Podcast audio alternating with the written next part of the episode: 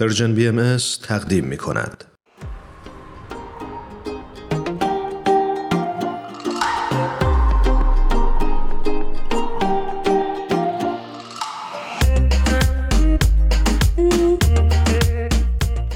شنونده های عزیزمون خانم سوها دردشتی عزیز رو روی خط داریم. بسیار خوشحالیم از اینکه دوباره در خدمتش هستیم. سوها جون بهت خوش آمد میگم. خیلی خوشحالم از اینکه دوباره صدات رو میشنوم. خیلی ممنون. منم خوشحالم که امروز در خدمت شما هرانوش جان و ایمان عزیز هستم و همینطور شنونده های خوبتون. سوهای عزیز باز هم ممنون که دعوت ما رو قبول کردی و به برنامه خودت خوش اومدی. خیلی ممنون. برای اون دست از شنوندهای خوبمون که خانم سوها دردشتی رو نمی‌شناسن ایشون مشاور خانواده و ازدواج و همچنین کودکان هستن. و ما امروز افتخار این رو داریم که در خدمتشون باشیم. سوها جان هفته قبل اولا ممنونم ازت که دعوت ما رو دوباره قبول کردی. خواستم بگم که هفته قبل تو برنامه که داشتیم و گفتگویی که با هم داشتیم راجع به این صحبت کردیم که خشم و عصبانیت چه تعریفی داره چه ریشه هایی داره و راه های کنترلش چیا هستن. دوست داشتیم که این هفته راجع این صحبت بکنیم که جنسیت فرد چقدر با موضوع خشم و عصبانیت می‌تونه گره خورده باشه؟ ممنون ایمان جان. جلسه قبل خشم رو به عنوان یک حس معرفی کردیم و عصبانیت رو به عنوان یک رفتار. بنابراین معمولا این دو کلمه با هم استفاده میشه در صورتی که توضیح دقیقش حداقل از نظر علم روانشناسی با هم متفاوته. چون ما برای تجربه کردن هر حسی رو یا هر سری احساساتی رو مجبوریم که یا به یک رفتار یا یک سری رفتارهای متفاوت تبدیل کنیم که بتونیم اونها رو از حواس پنجگانمون تجربه کنیم درک بکنیم و به اطلاع اطرافیانمون برسونیم. معمولا وقتی که خشم به راه میشه گفت نادرستترش ابراز میشه از رفتار عصبانیت استفاده می‌کنه. حالا عصبانیت رو جلسه قبل هم که راجبش صحبت کردیم به پرخاش کردن توهین کردن حتی در به خودمون در تخته رو به هم زدن یا دیگه بدترین کیسش اینه که حالت کتککاری اتفاق بیفته. و بعد این, این بحث خیلی بحث گسترده و من فکر می‌کنم که بسیار مهمه. چون حس خشم معمولا یه حسیه که به دنبال احساسات دیگه ای که تجربه نشده و اونها رو ما درست ابراز نکردیم یه جوری حالت مهمان میان یه جوری میشه گفت خشم به عنوان مدافع طرف میاد که حقش رو بگیره یا اینکه بیعدالتی که نسبتش بهش شده رو بخواد براش به دست بیاره اصطلاحا. برای همین توی جامعه ما خیلی وقتا می‌بینیم که انسانهای بزرگ از بچه های خیلی کوچیک گرفته تا آدم هایی که تحصیل کردن سنشون بالاتره. در جاهای مختلف ما متاسفانه رفتار عصبانی رو می‌بینیم. سوالی که ایمان پرسید سوال خیلی خوبی که آیا جنسیت انسان ها رولی داره در اینکه خشم براشون بیشتر پیش بیاد یا اینکه احتمال اینکه رفتار عصبانی داشته باشن بیشتره یا نه من فکر می‌کنم اون چیزی که به نظر می‌رسه از نظر بیولوژی ما و اون چیزی که طبیعت در وجود ما گذاشته یه موردی که خیلی مشخصا به نظر میاد هورمون تستاسترونه. که به طور کلی به عنوان هورمون مردونه معمولا بهش اشاره می‌کنن ولی خب خانم ها هم این هورمون رو دارن. در مطالعه علمی و تحقیقات نشون داده شده که وقتی تستاسترون از حد عادی و نرمال خودش بیشتر میشه و بالاتر میره خشم و پرخاشگری رو در اون مشاهده کردن. ولی من فکر می‌کنم که یه قسمت بزرگتری از صحبت امروزمون رو بهتر به مسئله فرهنگ در رولی که بازی می‌کنه در رفتار عصبانی یا حس خشم ربط بدیم. چون خیلی چیزها رو ما از طریق طبیعتمون به ارث می‌بریم و خیلی چیزها رو از بدآموزی یا آموزش درست به ارث می‌بریم. مثلا همه ما که فارسی زبان هستیم در ژن ما چیز خاصی وجود نداره که هممون فارسی صحبت می‌کنیم. ما به صورت ارسی چون از تولدمون یا از سن کوچیک با همون فارسی صحبت کردن همه ما فارسی زبان شدیم. اگر همین آدم هایی که ما هستیم یه جای دیگه دنیا به دنیا آمده بودیم. همطور که خیلی از ماهایی که خارج از کشور زندگی می‌کنیم زبان های دوم و سوم رو یاد گرفتیم. به همین دلیل من فکر می‌کنم مسئله خشم بیشتر از اون که ممکنه که ربط داشته باشه به ژنتیک یا بیولوژی ما بیشتر اون چیزیه که فرهنگ و جامعه به ما یاد داده. مثلا در اکثر جوامع خیلی رایجه که وقتی بچه غمگین میشه چیزی اذیتش کرده حس ناراحتی می‌کنه با رفتار گریه کردن می‌خواد خودش رو ابراز کنه هم خودش تجربه کنه که ببینه چه حسی داره داره چی بهش میگذره. همین که بتونه این ارتباط رو با اطرافیانش ایجاد کنه که بتونن همراهیش کنن. و خیلی وقتا ما از جوامع مختلف میشنویم که میگیم پسر که گریه نمی‌کنه. و بعد در آینده همین پسر که بزرگ میشه میگن مرد که گریه نمی‌کنه. بنابراین وقتی که ما اجازه ندیم که پسر بچه یا حتی مرد بزرگسالی که غمگین میشه یا مضطرب میشه از طریق رفتارهای متفاوت دیگه که خیلی پسندیده تر از عصبانیت اجازه بهش ندیم که خودش رو ابراز بکنه و اون حس ها رو بتونه بگذرونه و پشت سر بذاره اینها ممکنه جمع بشه و بعد تبدیل بشه به یه رفتار عصبانی دیگه چه رفتارهایی رو منجر میشه ساها جون؟ ببینید ما می‌تونیم از هر رفتاری که دورورمون دیدیم یا خودمون راجع به احساسات دیگه استفاده می‌کنیم برای تجربه کردن خشممون و اون که بخوایم اون رو حلش کنیم و برطرفش کنیم استفاده کنیم. منتها خب اون بستگی به این داره که ما چجوری به عنوان یک بچه به همون یاد داده باشن و بعد به عنوان یک بزرگسال وقتی که متوجه میشیم که رفتار عصبانی هم برای خودمون پیامدهای بدی داره و هم برای اطرافیان بیایم مسئولیت پذیری بکنیم و بخوایم که رفتار عصبانی رو مثلا با قدم زدن جایگزین بکنیم. بخوایم به جای اینکه عصبانی که می... خشمگین که میشیم به جای اینکه بخوایم داد بزنیم یا اینکه بخوایم کسی رو تهدید بکنیم یا خیلی با رفتارهای تند حتی اگه کسی هم دور نباشه بخوایم خودمون رو ابراز کنیم می‌تونیم نفس عمیق بکشیم می‌تونیم به خودمون یه مقدار فرصت بدیم. سعی بکنیم که ماهیچه های بدنمون رو یه مقداری آرامش بدیم ریلکس بکنیم. حس خشم معمولا یه حسیه که خیلی انرژیزاه. یعنی معمولا کسی که خشمگینه نمی‌تونه بشینه آروم و بگه که خب حالا یه مقدار بذارم از این حسم بگذره. و برای همین هست که معمولا هدایت میشه به اینکه یه رفتار عصبانی بکنیم که اون ممکنه یکی از اولین انتخابات ما باشه که متاسفانه انتخاب خوبی هم نیست.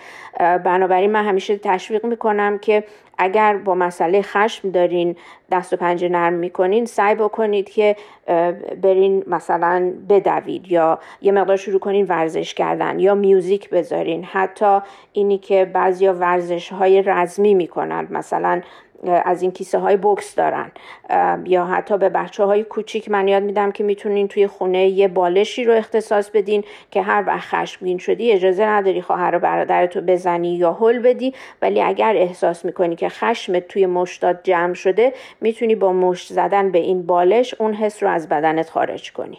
چقدر جالب. داشتم فکر می‌کردم که در این وضعیت نقش فرد و مسئولیت فردی ما چی هست؟ برای دستیابی به اون ایداری که در ذهنمون هست.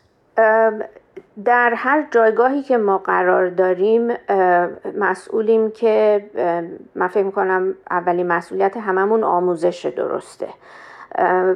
چه به عنوان یک بزرگسال ادامه بدیم برای ترویج و تکامل رشد احساسی و روانی خودمون مطالعه کنیم تحقیقات رو سعی بکنیم راجبشون بخونیم و بیشتر و بیشتر با احساسات خودمون آشنا بشیم. یاد بگیریم که چه رفتارهایی به ما کمک می‌کنه که به یه نحو خیلی مفیدی هم برای خودمون و دیگران کدوم رفتار مفیدتر قرار می‌گیره. مثلا من ممکنه که بگم نفس عمیق بکشین یه مقدار حتی تا صد بشمرین یا به بعضیا میگم از صد به طرف معکوس بشمرین یا به یه نفر مثلا پیشنهاد می‌کنم که برن بدون افراد این رو تجربه می‌کنن و میگن مثلا دویدن به من بهتر نتیجه داده.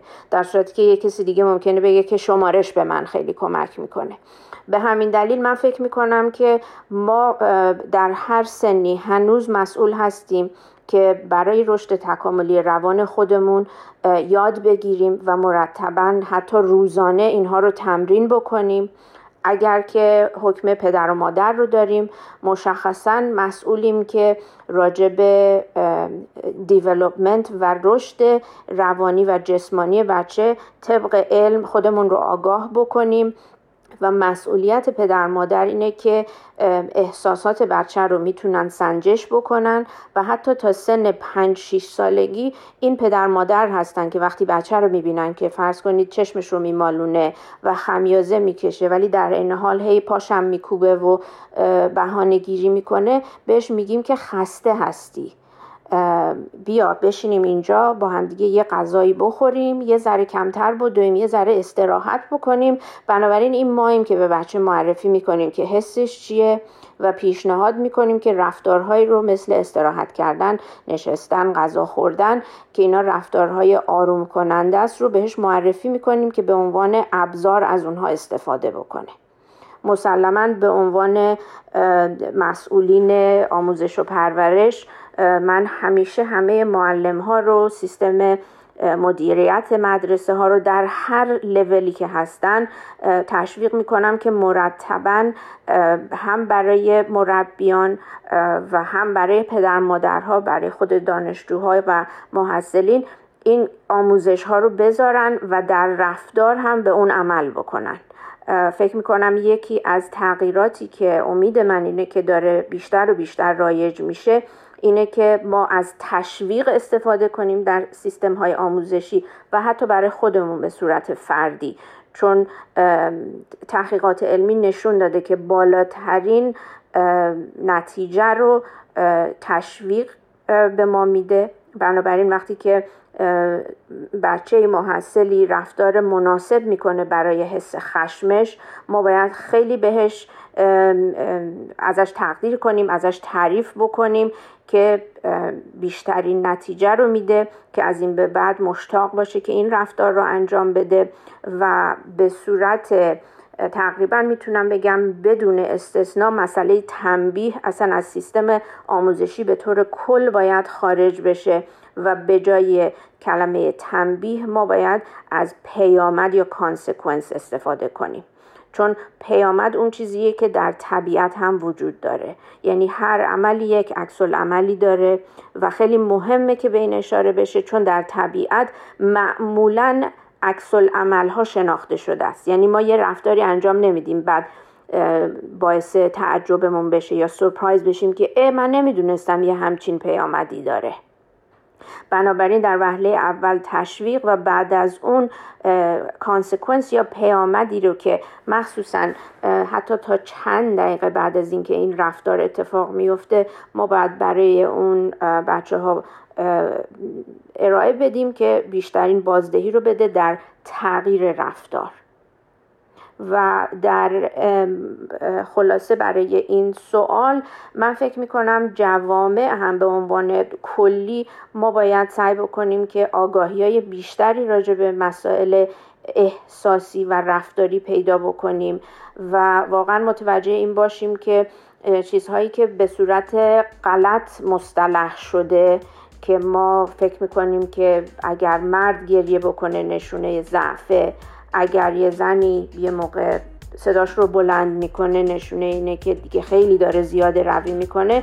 این باورها و این تمرین هایی که هی تکرار شده و متاسفانه به صورت قلح مصطلح شده رو کنار بذاریم و اونها رو با حقایق و توضیحات علمی جایگزین کنیم. سوال جان در آخر می‌خوام ازت این سوال رو بپرسم که ما در در مراودات خانوادگی دوستانه در جلسات کاریمون خیلی از اینها ممکنه که یه روابطی به وجود بیاد و یه صحبتهایی بشه که اون خشم و عصبانیت اونجا خودش رو بروز بده.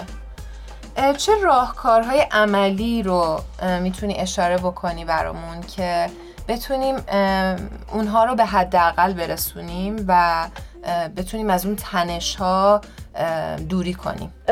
هرانوش اشاره که کردیم معمولا حتی انسان هایی که خیلی هم معروف به این نیستن که مسئله خشم و عصبانیت رو دارن.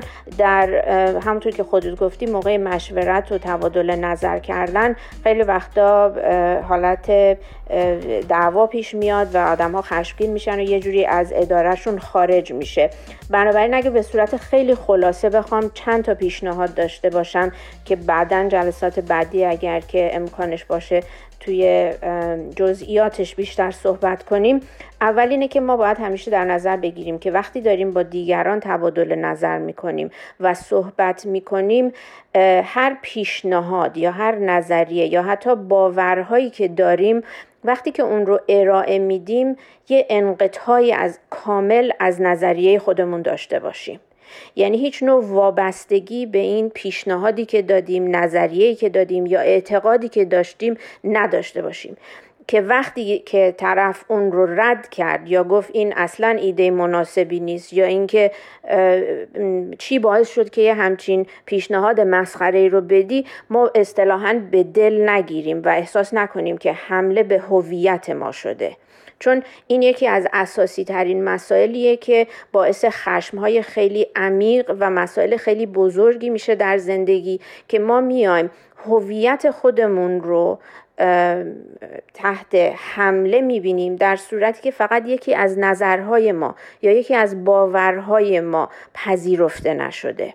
برای همین من فکر می‌کنم که این پیشنهاد می‌تونه شاه کلیدی باشه برای کم کردن خشم موقعی که ما در تماس با دیگران هستیم و اگر که احساس وابستگی به نظریه یا عقیده خودمون نداشته باشیم وقتی که رد میشه توانایی این رو داریم که بعد به ادامه صحبت ها حتی گوش بدیم. چون خیلی وقتا خشم که داره مثل یک آبی که روی اجاق گذاشتیم آروم آروم شروع می‌کنه به قلقل زدن و جوش اومدن. دیگه بعد از یه مدتی آدم ها گوش نمیدن به حرف همدیگه که بخوان یه راه چاره ای رو پیدا بکنن. فقط می‌ذارن صحبت طرف تموم بشه و سعی می‌کنن که با یک حمله خیلی قوی تر از خودشون دفاع کنن. در صورتی که این صحبت و این جلسه اصلا این نبوده که ما بخوایم هویت خودمون رو ثابت بکنیم. قرار بوده که با تبادل نظر بتونیم یه تصمیمی رو بگیریم. من فکر می‌کنم برای اون صحبت و اشاره که جامعه حتی احتیاج داره که باورهای قدیمی و بر اساس احتیاجات و حتی استفاده هایی که در گذشته در تاریخ بود داشته و امروزه دیگه هیچ نوع استفاده خاصی نداره. اگر با این روحیه وارد بشیم که من اومدم اینجا که نظریه بدم و از دیگران دلجویی کنم بذارم دیگران صحبت بکنن و اگر اون خلاف نظر منه این من رو در مقابل طرفم قرار نمیده. با نه تنها مقابل هم نیستیم ما در یک دایره نشستیم که قرار دایره محبت باشه دایره باشه که کار کارگشایی رو برای ما فراهم بکنه به جای اینکه ما بخوایم خدای نکرده به هم دیگه حمله کنیم به امید اینکه از خودمون دفاع کرده باشیم. بسیار سپاسگزارم. سپاسگزارم ازت سوها دردشتی عزیز که انقدر خوب و کامل راجع به این موضوع با ما صحبت کردی. و امیدوارم که این دو هفته تونسته باشیم. از طریق برنامه پادکست هفت به شنونده هامون و خودمون کمک بکنیم تا با موضوع خشم و عصبانیت علمی تر و خردمندانه تر شاید بشه گفت برخورد بکنیم. ممنون از مهر و محبتتون. سوها جون.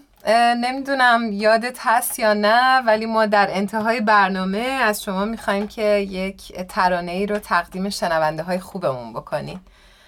چه ترانه ای آماده کردین؟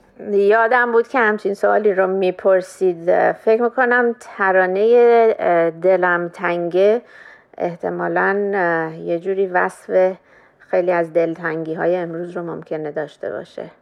فکر می‌کنم منظور ترانه ای از آقای دانیال هندیانیه درست میگم؟ مرسی از اینکه همیشه یادآوری می‌کنید به من اسما رو. بسیار خوب. قبل از اینکه بریم ترانه من دلم تنگه از آقای هندیانی رو با هم بشنویم. ازت خداحافظی می‌کنم سوهای عزیز. امیدوارم هر کجا هستی خوب و خوش باشی. ممنون. خدا نگهدار همگی. ممنونیم ازت سوها جون. تا دفعات آینده خدا حافظ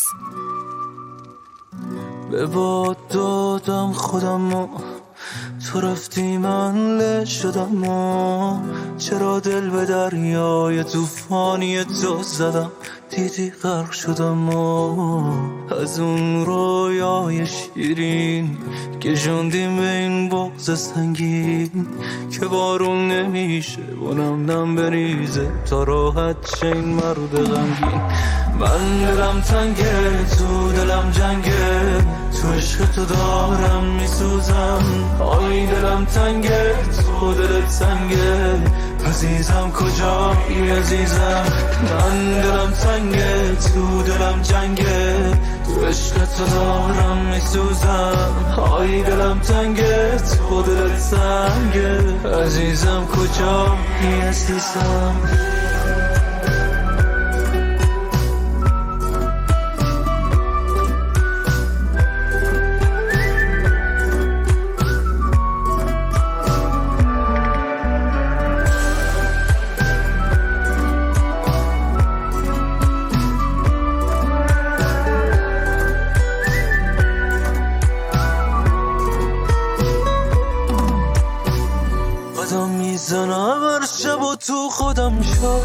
اصلا نشونی نباشه. همه جای این شهر یه ردی از دست اسمت سر کوچه باشه. موندی رفیقم حالا هم رفیقم شده. شب و دود چایی. کجایی هنوزم؟ عزیزم چارم بهت. بگو پس کجایی؟ من دلم تنگه تو دلم جنگه.